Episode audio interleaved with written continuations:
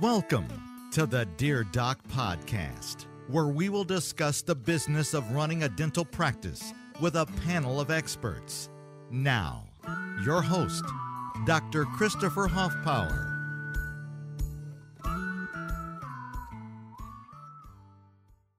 Hey guys, this is Doc Hoffpauir coming to you from my studio here in Alvin, Texas. Today I have a really special guest, and that is Martin Mendelson. Now, Martin has been a dental consultant for almost a decade. He owns Metamorphosis Consulting, and he is going to talk to us a little bit about some of the things that he teaches his dentists to do to help them become more profitable and to achieve a better home life balance. But first, I have to tell you, uh, Martin is here to show his words of wisdom with us, share his words of wisdom with us for free today. This is usually something that he would he would be having you pay for, and that is all because of CareStack. CareStack is the sponsor of this podcast. CareStack is the sponsor of this Facebook Live, and they have brought Martin along as a give.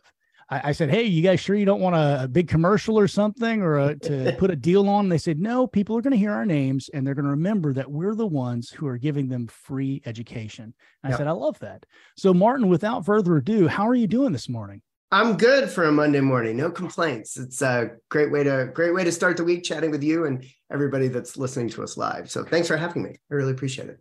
Fantastic. Guys, as always, if you have any questions, go ahead and drop them down below and we will try to get to them as quickly as possible, uh, given the time that we have at our disposal today. Uh, I know Martin has a tight schedule, and I know I do as well, but go ahead and drop those questions. And worst case scenario, I'll ask him after the podcast and I'll put the answers into the chat myself. Uh, so, first things first, Martin, talk to me a little bit about the journey that brought you into dental consulting. Yeah, absolutely. I mean, my my role, uh, one might say, is kind of more in the coaching realm, even though the consulting realm. Uh, and it all started uh, back in my days at Spear Education that I'm still associated with. I'm a member of the resident faculty at Spear, and a number of years ago, we started working with specialists in a much deeper way. And so I had the really blessed opportunity to take a dive into the numbers and the uh, referral relationship activities of hundreds and hundreds of specialist practices. And so when you start talking to hundreds of people, you start to notice certain patterns. And one of the things that I started to notice most was that obviously number one if we're going to do comprehensive dentistry there's an absolute place for the specialist. We got to engage with the specialist. While at the same time there was this overarching feeling on the part of the general practitioners many of them that utilizing a specialist is a commodity. It's just something that you got to do. It's something that you got to get over to get you to the place that you want to go to and so when you start to think about that, the commoditization, and you start to think about that person that we're actually dealing with, the patient, if we can start thinking about the patient's experience, or shall I say the referral experience, from a patient centric perspective, that changes the game entirely. And so it, it really came about from experience working with these hundreds and hundreds of, of specialists at Spear. And that's kind of continued to today. Well, you, you say that, and I know that um, one of my absolute favorite dentists in the world, and if you're listening, uh, Kyle Moses is an endodontist in Pearland, and he's mm-hmm. fantastic.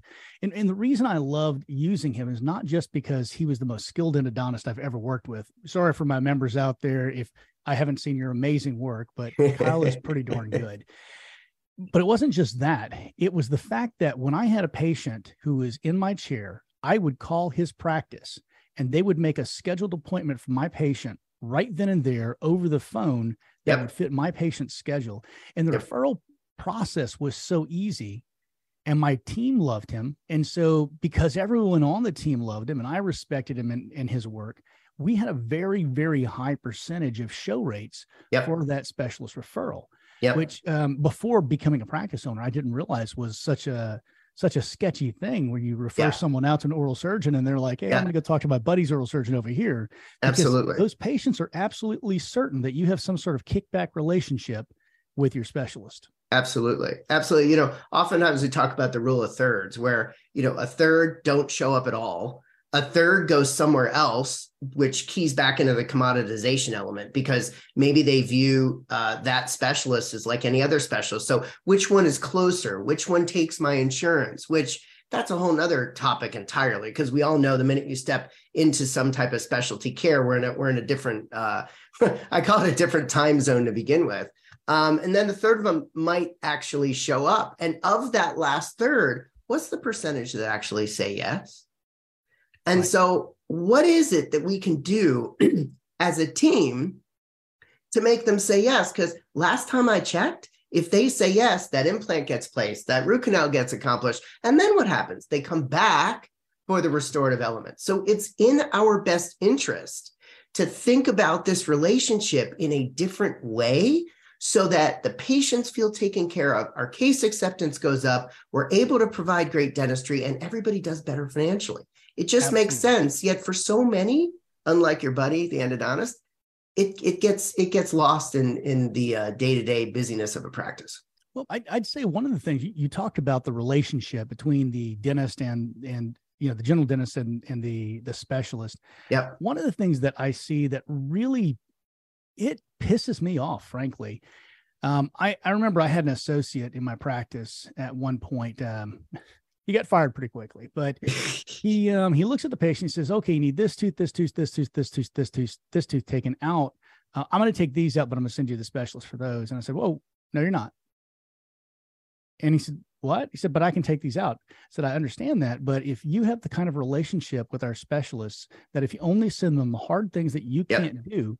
Then, when you do get into a trouble where you attack something, you say, This isn't my purview. This is something that I can do. And you mess up, Absolutely. That's that that specialist not really going to be on your list of people you want to call to help you out because you're only sending him your hardest trash work. You're not sending him any of the slam dunks. Specialists exactly like slam dunks too. So, you know, and, and I get it. I'm not saying, guys, send out all your simple extractions. What I'm saying is don't do three simple extractions and then send out the, the, the other five surgical extractions that you don't have the skill for to the specialist because that's Absolutely. just not fair to the patient, first of all. Yeah. Yeah. And it's not fair to the specialist. The the other thing I've heard over and over again with surgical specialists is, okay, why don't you go ahead and do the graft and I'll place the implant? And right. and it's kind of a similar idea where it's like, okay, so you want me to do XYZ, but then you're going to take it from there. And let's face it, specialists are called specialists for a reason. And they have extra levels of training, and they may look at the case, or shall I say, will look at the case with a different set of eyes and come up with challenges that the general practitioner may not necessarily even see. And then it becomes this whole uh, uh, management challenge. Again, patient centric referrals. Think about the patient perspective where you're there for the graft, but the GP is going to do the implant. It just it becomes confusing for everybody. It's like, why are we doing that? Yeah, absolutely you know, off the air, you and I were just kind of talking a little bit about philosophy and practice management mm-hmm. because I, I like to fill my guests out first if I haven't met them and and kind of understand where they're coming from. Yeah. And you talked about the law of small numbers, and something popped into my head. I didn't bring it up because I wanted to bring it up on the podcast. Mm-hmm. Uh, so whenever I partnered with MB2, uh, Dr. V, who is the owner of MB2, told me something, and um, you know, I told you I have this great love for efficiency and for mm-hmm. systems, mm-hmm. and um, I said, you know, what what could I have done better with my practice to make it more valuable before partnering? And he said, um, you buy too many snacks. And I said, what do you mean? He said, well, he said, I, I I'm, I'm gonna give you an example. Let's say you've got five team members, and every morning you work five days a week. You go out to Starbucks, you buy them a coffee. That's about five bucks a piece. So you're mm-hmm. looking at thirty dollars a day, you know, with taxes and everything included. And let's say that you um you work five days a week, work 50 weeks a year, you take two weeks off. When you take that and you multiply it times 12, which is your EBITDA multiple, that cup of coffee that you got your team members, that wasn't $5. It wasn't $30 a day. It was $93,600. And he mm-hmm. just spits these numbers out off the top of his head. Yeah. You know, you, he's really, really quick and you can give him your own numbers and he'll give you the, give you the answer. But the, the point is is the rule of small, small numbers. Little things add up into really, really big things. You know, we're not talking butterfly effect here. We're not talking about a butterfly causing a uh, mm-hmm. causing a hurricane here in the United States. Yep. and it flaps its wings in Japan. We're talking about real addressable numbers, things that you have control over in your practice, but you may not be thinking about. And so, Martin, why don't we go ahead and cover that real quick, if you Yeah. wouldn't mind? Yeah, absolutely. And and I'll cover it kind of like from both both ends of the spectrum. Um, if if you take the GP for example first, and they're referring a certain number of cases a month to a specialist. Let's just say one a week, which is really small, but it's easy to math. It's like four cases. And let's say your case acceptance is, you know, as we were talking earlier, the uh, as you shared with me, the average is about 30, 40%. Well, what would it be like for the GP if we could actually work with a specialist to understand what our colleagues in the community are doing potentially differently to increase that case acceptance to maybe 50 or 65%? Now, all of a sudden, instead of one point whatever cases being accepted, now all of a sudden we're getting two or three accepted per month. And those patients are coming back for the restorative elements. And you know, put your crown fee in there, uh, ladies and gentlemen, on the GP side. Uh, what might that equate for your practice, even just with this really, really small example? And so, not looking at the relationship as a commodity, but as an opportunity for what is it that I can do differently to increase case acceptance? What is it that my colleagues in the community are doing differently? This isn't a competition. I think everybody can embrace the fact that there's plenty of teeth to go around. And so, what, what can we learn from other people to have a growth mindset around the opportunity to do things better versus a fixed mindset, as Carol Dweck would say, uh, where your, your abilities are, are related to who you are as a person? So, that's on the GP side. Uh, on the specialist side, the numbers get even crazier because if they can increase their case acceptance, let's say by even 5% or 10% amongst all of the people that refer to them, all of a sudden, and this is what we saw at Spear over and over and over again, all of a sudden, these specialists are ending up treating one additional case a day on average. And I want to be very clear here. When I say one additional case a day, that could be in in in number or value, right? Because the um, the comprehensiveness of the case comes into the the equation here. And so all of a sudden, these these practices that we were working with are going up by six figures or more. Some of the practices doubled that were already doing really well to begin with. These weren't two, three hundred thousand dollar practices. We're talking a million plus. So these small numbers matter. And when you plug in your own numbers and you start to do the math, what would one additional accepted case mean? What would 5% additional case acceptance mean? All of a sudden, you start to realize that the effort is worth it. The relationship is not a commodity. There, there's somebody at the other end of the stick here called the patient, and we can actually make them feel uh, more like we're operating as one entity to make them feel more taken care of, which is going to end up aligning with higher levels of case acceptance. And so we, we could go on and on about this for hours because it's so impactful, it's so important. And I know we've both seen it over and over and over again. Oh, I lost your audio there. Sorry about that. I had Oh, to clear my are. throat and I, I muted myself. Uh, you know, the funny thing is, is um, in my practice, at least I know um, when I sent a patient out to Kyle for a root canal, I knew because we had talked about it. I said, look, I'm a mm-hmm. huge believer in getting a crown on that sucker as soon as possible. So as Yep. soon as you think it's asymptomatic and it's going to work, you send them back to me. And he would reinforce every single time, hey, look, you need to go back to Dr. Hoffpauir and get this crowned as soon as possible because if it breaks, you've wasted your money. And both Yep. he and I want to make sure this is an investment in your future. Yep. My oral surgeon was the same way. I'd say, Reza, do me a favor. Can you can you can you remind this guy he needs to get that tooth in front of this one crowned? Yeah. Yeah. because it, yeah. it's got a big cavity in it where that wisdom tooth was eating a hole in it, and I'm afraid he's going to need a root canal. I said, "Oh yes, yes, yes, I can, I can do that for you." And they Absolutely. would come back and they'd say, "Doctor, doc, doc, Doctor Reza said I need a, a crown on this tooth." You remember we talked about that big cavity back there? He's absolutely right, and that's the thing. It's it's a it's a mutual affirmation mm-hmm. relationship. Yep. It also, in the end, becomes a mutual referral relationship Absolutely. probably I shouldn't say that too loudly, but my oral surgeon and my endodontist and my orthodontist all referred cases to me. 100%. 100%. One of my best friends who's uh, practices outside Chicago, he built his entire practice on what we like to call the reverse referral. because he had such a great relationship with the specialist you know patients come into the specialist door all the time that don't have uh, a general dentist of record. And so if, if you can build that relationship differently then they're going to send to you all day long. Now the the other element of this which i love talking about as well is and you kind of you alluded to this is don't make things uh, too complicated or let me rephrase uh, don't leave things to chance. I mean if you're sending somebody for an extraction for a root canal et cetera and they have all this other stuff going on and you make zero note of that.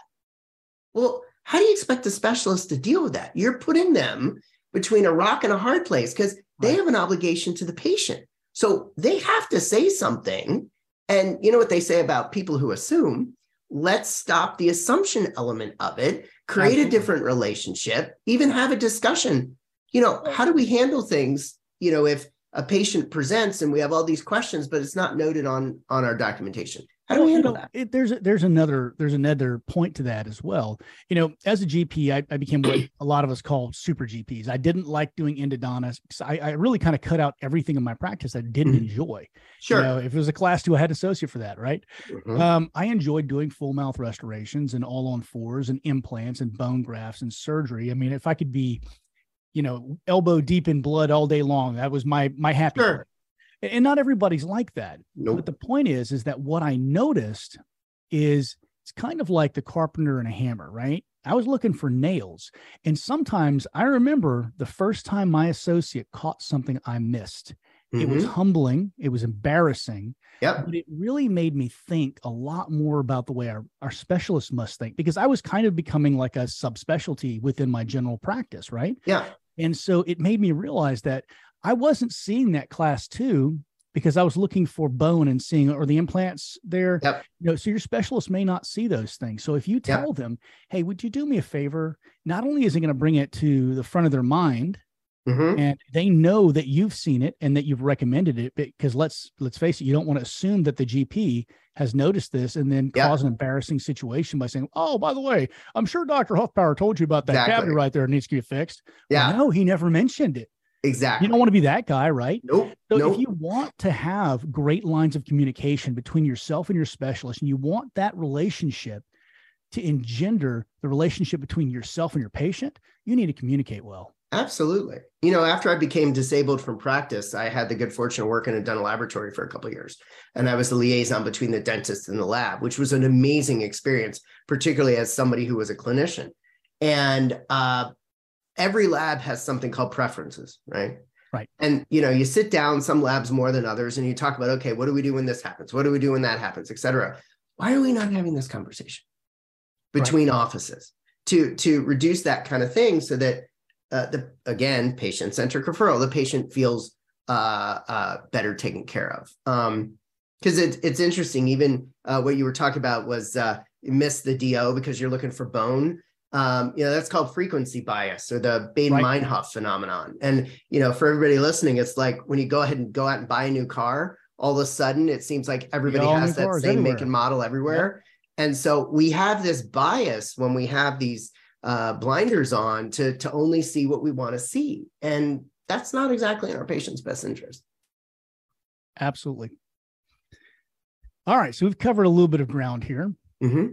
Let's talk a little bit more about some of the things that you coach your dentist on.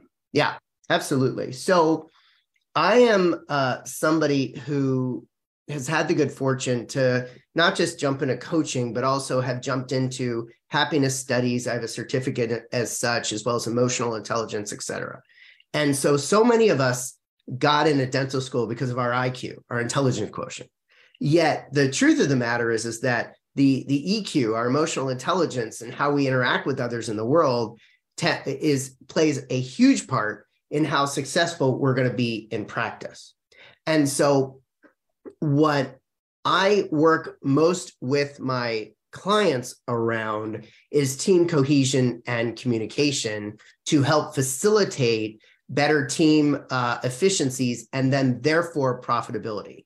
So I've developed a framework uh, utilizing the word team, which stands for transparency, engagement, alignment, and mindset. And so you know, the, the US Bureau of Labor and Statistics estimates that uh, negativity in the workplace costs businesses of all types $3 billion a year. That's with a B. And so, what I do as kind of a, a um, foundation with my clients is how are we working together? How are we thinking about our interactions with people? And um, I, I engaged something from one of my certifications. It's an acronym from Jen Barley and Karen Sullivan called TFAR, which is our thoughts lead to feelings that generate our actions that facilitate results. So here's the here's the secret though. Every single thing that happens in our practice and in our lives is technically neutral. It's the thought that we generate around that situation that will drive our feelings, our actions, and precipitate our results. So let's give a team example. Let's say you've uh, you have a team member that showed up late three times in the last five days, and you haven't said anything yet, and you're sitting there going, "This person's taking advantage of me. Who do they think they are? They're stealing from me, et cetera, et cetera." What kind of feelings does that generate? Well, anger, frustration, etc. Uh, what kind of actions might that precipitate? Well, uh, if you're like in the example, maybe you don't say anything because you're too afraid of conflict. Or if you're not afraid of conflict, maybe then therefore you're going to kind of lash out and go, "What are you doing? Why are you, you know, keep coming in late?" And and if we assume this team member is somebody we like, how does that manifest the results that we want to keep that team member and keep ourselves profitable? Right. I'm I'm going to argue with you on one point. Yeah. Um, I think that um, no one who is afraid of, uh, or rather, no one interacts hostily with their team members if they're afraid of confrontation. Uh, there's a there's a, a, a, a personality component I call confront, which mm-hmm. is um, the opposite of cowardice. Mm-hmm, mm-hmm. So if you are a coward internally, you are afraid to confront people. Mm-hmm. You will always either react by pulling into your shell and then attributing the most ungenerous thoughts to other yep. people possible yep. to make yourself feel better for why you're not confronting them yep. or you will over confront them because you feel as if you have to go in with more force than they do so that you can quote win the argument Absolutely. it's not about winning an argument it is about making yourself known and then saying how do you feel about that yeah absolutely i i couldn't agree more i mean the the if we extend the example where situation's the same. They're coming in late three out of the last five days. Now all of a sudden you find out somebody's sick at home. Right. Now what are your thoughts and your feelings and your actions and your results? So, you know, in, in the book Crucial Conversations, uh, which I get asked to help people with all the time, is how to talk to people when things are dicey. Um, they talk about it, it literally uh, almost exactly what you just said. They either react with silence or violence, right? right. They either shut down or they lash out. And those actions are precipitated by our thoughts of said situations, which oftentimes, uh, which is another Jen and Karenism, we make stuff up or MSU. And so yep. when I work with teams, we go through a really deep dive in how we're actually filtering our interactions. We create an alliance in the practice relative to how do we want to show up every day? How are we going to show up when there are challenges? And how do we want to keep each other accountable? And that has yielded amazing results for our clients because it, it, it creates a completely different practice because now we're not running around assuming stuff all day. We're actually communicating, which is allowing us to be happier and more profitable. Absolutely. And and for our listeners out there, I want to make sure that you understood. He said MSU, not MCU. I realize that both of those things make things up. Yeah. Yeah. Yeah. And, and and the nerds out there got that. So it's okay. Um, so let's talk a little bit about frameworks. Um, yeah. What, what I find that most things belong in a framework. Um, and, and, and our minds, frankly, crave frameworks, which is why mm-hmm. we try to label people and put them in the yep. boxes. Yeah. So communication itself works best upon a framework. Yep. Let's talk about a basic communications framework because I believe that most dentists, because of the fact that we are highly cerebral people and we are studious and we are chosen for our GPA and our brain power, we are not chosen necessarily for our empathy nope. or our ability to communicate. So Correct. let's talk a little bit about those frameworks and how even someone who's super cerebral can work at this in a way that they can become a better communicator with their team, with their associates with their mm-hmm. specialists. Yeah, absolutely. It it really goes down to understanding, I'll use the word framework of how to challenge your actual thoughts. And so, one of my hallmark questions that I give to my clients whenever they think about any issue whatsoever is how true is that really? You know, what are the facts that actually support my assertion? Are there facts that support that, or are there facts that don't support that? And so, how do we sit in a place of curiosity so that we don't end up assuming that their action was done to tick us off or or or to leave another team member shorthanded? Because last time i checked most people don't get in their car every morning and think of, think about okay how am i going to be a jerk at the office this morning? Um, they go to the office because it's the the position they have uh, to attempt to do the best they can with the skills they have at the time so my framework has a lot to do with the um, transparency part about it which is transparency within the team as well as transparency within yourself so that you're thinking about things differently so that your actions can be different to yield different results. Absolutely. Yep. I think I lost your video.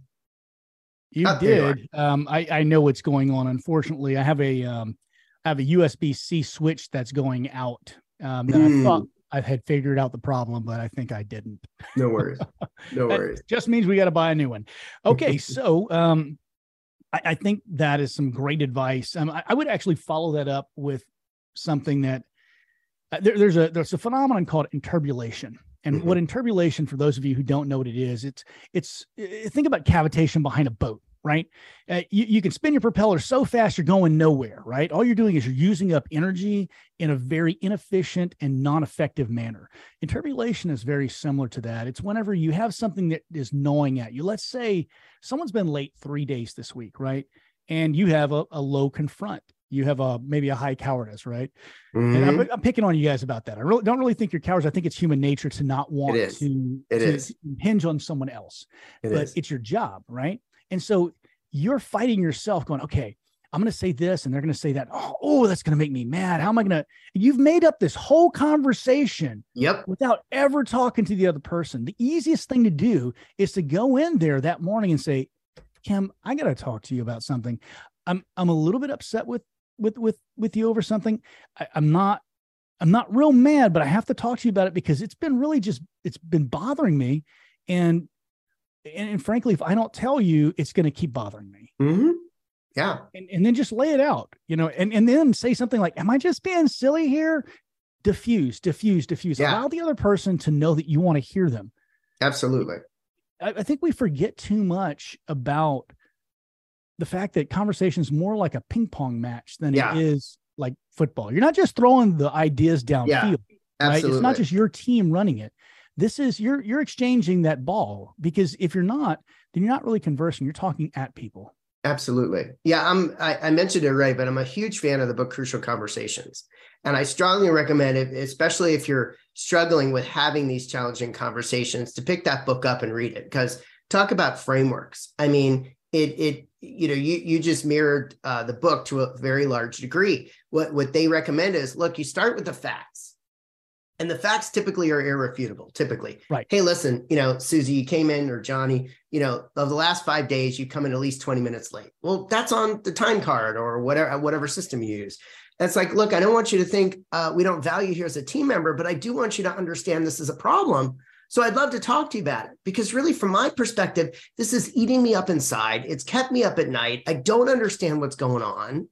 So i just i really need to talk to you like what is happening? And it just blows the door open uh, to have that conversation. And, and this is again, like I said, it's a two way street. So one of the things that I did in my practice, and a lot of people when they first hear this, they they really bristle at it, and it's actually meant to do that mm-hmm. because I want people to have an emotional reaction to it and then realize that they just kind of fell for what I did. Yeah, and and that is, I don't want to hear about your efforts tell me about your results. Mm-hmm, so when mm-hmm. a patient, when a patient, whenever an employee comes to you and you say, "Hey, Susie, did you um, order that handpiece that I asked you about?" Well, you know, Doctor Hoffpauir, um, my kid was sicker. You know, it was, yesterday was so busy. What I would do is I would stop them right there and I'd say, "I don't want to hear about your efforts. Tell me about your results." Mm-hmm. And they'd get pissed at first, and then they'd take a breath and they'd say, "No, sir, I didn't." Mm-hmm. Do you know what I mm-hmm. said then? Oh, okay, cool. That's okay. Yeah. Is there something you need for me to help to help to make that happen. Yep. So they're building up. They're expecting a confrontation, and when you blow the door off of that, let them let Mhm. all that steam out, Yep. and then you confront them with kindness Yeah. and an opportunity for help. It changes the way your entire practice functions. It and the, I'll be frank with you guys. When you learn these things, when you learn the stuff that Martin can teach you, it changes your life. It changes Yep. your family interactions too. And there's nothing more valuable than that because that is why we all do what we do. Amen. Amen. I mean, these what I, I I don't just work within dentistry. I work in all different types of fields. Why? Because people are people. And Right. whether you're fixing teeth or selling houses or what have you, these same uh, thought uh, uh, processes are relevant no matter what it is you do. And you know, people get so wrapped up in the communication part and how do we interact and so forth. If you can create uh, what I heard you say as psychological safety, where people feel that the environment is safe to bring things up. They really do truly believe that we, as leaders of the practice, are there for everybody's best interest. But along with that comes expectations and responsibilities. There's nothing wrong with expectations and responsibilities. And at the same time, that doesn't mean that we can't create a psychologically safe place for our team members to bring stuff up so that we can all be better at. You know, um, if I may, for a brief second, you, Yes, you please. used the word. Uh, you talked about empathy a bunch of times, and I always like to tell this story because I think it speaks volumes. Um, typically, in my in-person workshops and practices, I will use the 360 emotional intelligence assessment, and the doctor will take it, the team will take it, and usually peers will take it too. I don't debrief it though until after I'm in the practice, worked with the team, et cetera. And one of the times that struck me as most impactful was I, I had a doc, it was a specialist, where the gap between how empathetic they thought they were and the team thought they were was massive. The doc thought they were empathetic, the team didn't. We go through, you know, interacting differently, creating some tools, giving them a framework. I then debriefed the, the EQ assessment after, showed the doctor the gaps because I never show them going in because I don't want them to sit there thinking, who didn't think I was not empathetic? Right. He took one look at the gap in empathy and he goes, Martin, look at empathy. I get it. I said, What do you mean you get it? He goes, I was thinking it in my head. I never spit it out of my mouth. And so, you know, just because we're thinking it up here Right. doesn't mean our teams are hearing us. And that's a that's a huge uh, that really made an impact on me. You know, one of the uh one of the oldest descriptions of what communications is, um, we talked about frameworks earlier, Mhm.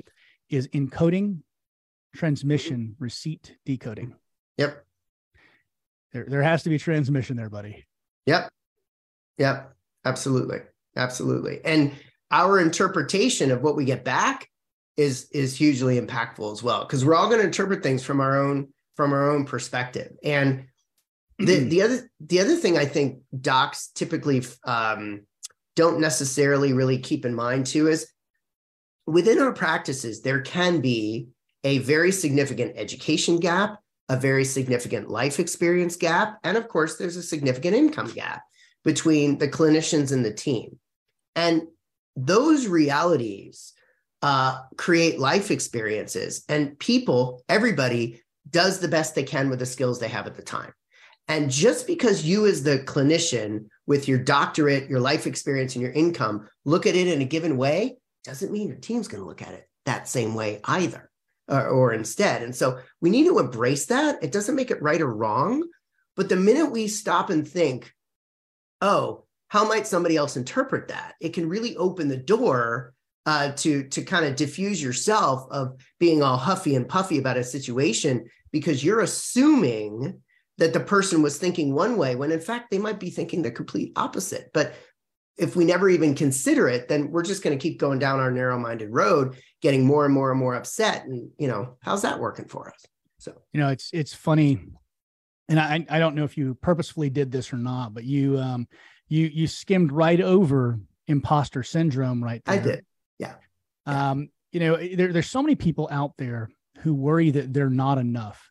Mhm. And one of the things that I um, told one of my associates one day, they were just um it's one of those things where you get like your first real complaint. Mhm. And um he was worried because it was, you know, did I do something wrong? I said, did you do the best you could with Yep. what you knew at the time? Yep. Because anytime that you are confronted with a problem, what you have is all you have. Yep. And that means that what you have and what you are is always enough. Yep. Absolutely. Absolutely.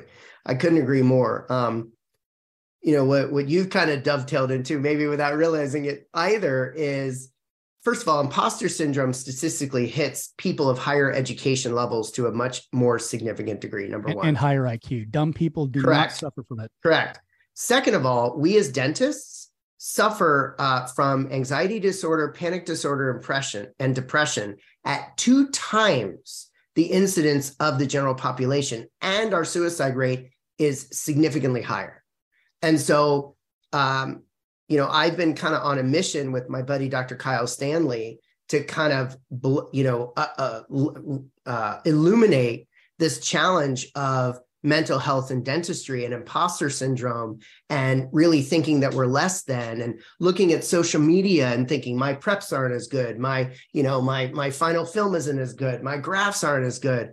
We, we can only do the best we can with the skills we have at the time. And so um, we we could go on for this for hours because the truth of the matter is is that when we're stuck in a dark mental health place when we're stuck with imposter syndrome if you look at uh, Barbara Fredrickson's broaden and build theory, we literally don't function the same way when we're in a negative space as we do when we're in a positive. Or Our when visual- you're or when you're interpolated either. yeah, absolutely. Yeah. Our, our visual cortex misses things when we're in a negative place, and it's been proven. And so, folks, we So need to take seriously our mental health. So should we talk a little bit about the Dunning-Kruger effect? Sure. Absolutely. That's one of Kyle's favorite things. Yeah. So, guys, guys, if you're not familiar, um, there, there's actually a very real phenomenon. It's been tested scientifically, um, and it, it's what's called the Dunning-Kruger effect, and it states that your belief in your competency is inversely related to your actual knowledge. Yep. And Yep. we, as dentists, we go through this roller coaster of life and learning. Um, all of us get out of dental school barely knowing enough not to kill someone. And if you're a new dentist and you take offense to that, give it a couple years. You'll understand I'm right. Very true. the truth of the matter, though, is that we have that same phenomenon occur, stair stepping over our entire careers. Yep. Um, you learn something new. You feel like you probably know a lot about it. You've taken a hundred thousand dollars in courses. You've been doing it for years. Boom, something happens. Oh shit, I don't know anything. Yeah. And what that's called climbing Mount Stupid and then falling into the valley of despair. Yep. Valley of despair is when you realize you don't know what you thought you knew and you begin questioning everything. And I'm sure most of us as children, because most of us are relatively introspective and intelligent, have had something happen that made us question the the vast amount of knowledge that is around us. You know, well, if that's not right, well then should I believe this is right too? Sure. you know this Yeah. this was misprinted you know this is this was my molecular and cellular Yeah. biology book and it was wrong and yeah. how do i know everything i learned in that book isn't wrong that is where imposter syndrome ties into the dunning-kruger effect Yep. and so all yours martin Yeah, absolutely. So, you know, uh, Kyle gives an, a, an insanely uh, well thought of um, uh, lecture and has a curriculum on mental health. And, and that's one of the cores, the whole Dunning Kruger effect and the data around our mental health within dentistry. And what he talks about is what's called the triangle of blame. And so there's three parts to, to the triangle. There's there's the patient, there's us, and then there's all these other factors: genetics, physics, environment, diet, etc. And so what we end up doing is we forget about that other factor. And when things don't go wrong, who do we blame? We automatically blame ourselves. I'm not good enough. I'm an idiot. I'm stupid. I'm incompetent at this. It all ties in together, right? When we can embrace that there are other factors afoot, that's when everything changes. Um, because uh, one of the other things that Kyle talks about that that I've embraced as well is the idea of uh, we call a poor outcome in dentistry a failure. Yep. It needs to be a revision, just like the MDs do. Bingo. That's exactly right. And so why don't we talk about being a revision? It's it it, it again ironically goes back to Carol Dweck and fixed versus growth mindset. It's you know, fixed would be that didn't go well, I'm a failure, or that didn't go well, I failed. What can I do differently next time to bring myself forward? And this is not about negating responsibility. This is about thinking about things differently. Uh, and and there's a reason why they call it practice. Haha. Right. And so we we need to embrace the fact that, as we said several times already, we do the best we can with the skills we have at the time, and that includes how we're actually thinking about things and how we're moving forward based upon those thoughts, because those thoughts can make or break us. Period. Well, you know, and, and I would I would go one step further there. Um, instead of saying this went poorly, I failed. What can I do about it? I would actually make a correction. This went poorly. Something failed. What was it? Sure. What can I do about it? Sure. And, and I'll tell you a, a specific example. I placed a lot of implants in my practice. I placed one on one of my best friends, mm-hmm. and um, everything was great gets past the first nine months, gets past the first year, mm-hmm. no bone loss appreciably. And then at two years, it suddenly fails, mm. as do his other implants. And I'm sitting there thinking, what did I do wrong? Did I mess up the occlusion? Mm-hmm. Did I? So I took a step back and I thought about it and I said, okay, I want you to go to your doctor, get a complete blood panel run. Mm-hmm. My friend over this time had suddenly become diabetic, developed hypertension, hypercholesterolemia, mm-hmm. like everything that kills implants, you know, except yep. for smoking. I was going to so, say, did he smoke too? he, he, didn't smoke. And, um, it, and so that it told me, look, I was right to look further than what did I do wrong? Yeah, absolutely. Because if I hadn't done that, my friend would still be diabetic. Yeah. And, you know, absolutely. he wouldn't. Absolutely. You know, one of my favorite areas that I bring into all my teachings is the the science of happiness, and you know the this um, you know the the idea around um, I just lost my train of thought. Oh my gosh. Uh, so we are talking about um, oh and so a lot of people rail against the concept of toxic positivity, which I'm not a fan of either. Mm-hmm. Toxic mm-hmm. positivity is always looking to the bright side, period, without actually engaging in the negativity. You make me want to you make me want to whistle the song. yeah. Because happiness is a comparative emotion. We can't know the happiness without the sadness, right? right. And so when when we think about all these things, um, the the idea that some people call toxic or the phrase that some people call toxic is everything happens for a reason. I actually don't feel that that's toxic if we sit back and talk like we were just discussing relative to okay this happened because of a certain reason. What could we be done differently next time? Or what needs to be done now to preclude that from happening in the future? And so um, it, it's just the way we look at things, the way we process, the way we think about things, um, really guides us to be more successful in practice. And, you know, I got to applaud some of the entities. The, the ADA finally has a wellness committee, finally. Um, certain of the academic institutions are embracing um, discussions on mental health. I know Spear did a continuum uh, a year ago last summer on mental health, but you know we we sit there all day long and we talk about clinical, clinical, clinical. Well, that's important. And at the end of the day, two things. Number one, if the patient doesn't say yes, we're not doing anything. So how are we working on our communications and our in our structure? And and B, how are we working on ourselves so that we can be more effective in practice and be successful? And and I, I feel like our profession gives it lip service without necessarily really embracing it, at least today. I, couldn't I couldn't agree more. I mean, we are in one of the only two professions I can think of, the other being a lawyer, where mm-hmm. it's okay to just publicly say, I fucking hate you. Yes.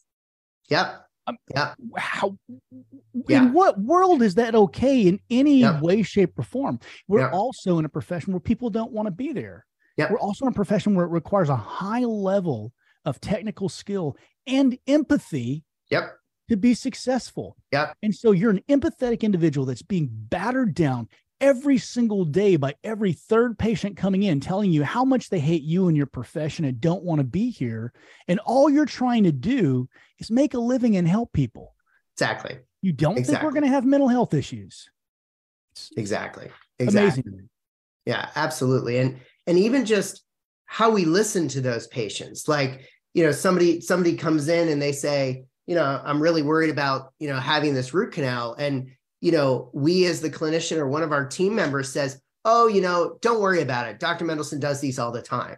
Well, you haven't addressed their concerns. to me. oh my gosh like you know there's you know listening is not always listening there's three different Right. types that i teach that's a whole nother subject but the point is is that we need to be curious about our world we need to respect where other people are coming from particularly when they're in our chair and and we need to think about what it what's coming out of our mouths how it's coming out of our mouths and what we say to ourselves between our ears as well Absolutely. I think they need to add a fourth style of listening. You know, you got your active listening, your passive listening. Yeah. I need to, I need you guys to add a, I'm really on my cell phone and I'm just going, uh-huh, uh-huh, uh-huh. That one Yeah, seems to be very yeah. prevalent today. Yeah, absolutely. Yeah, the way I teach is uh, subjective, objective, and intuitive. Subjective is making it about you completely. Objective is actually focusing all on them, but not getting to the heart of the issue. And intuitive is really kind of reading between the lines. And there's there's uh, ways and exercises to get people to understand the difference, and it can become really, really powerful uh, to engage intuitive, particularly in the dental practice. All right. Well, we've covered a lot of ground today. Um, I'm going to ask you to um, leave them with a few nuggets and then tell them a little bit about where they can um, they can contact you Yeah, after this podcast is over. But first, um, I want you to give them maybe your top three or top five nuggets that they can go back to the office tomorrow Mhm. and put into place. Sure.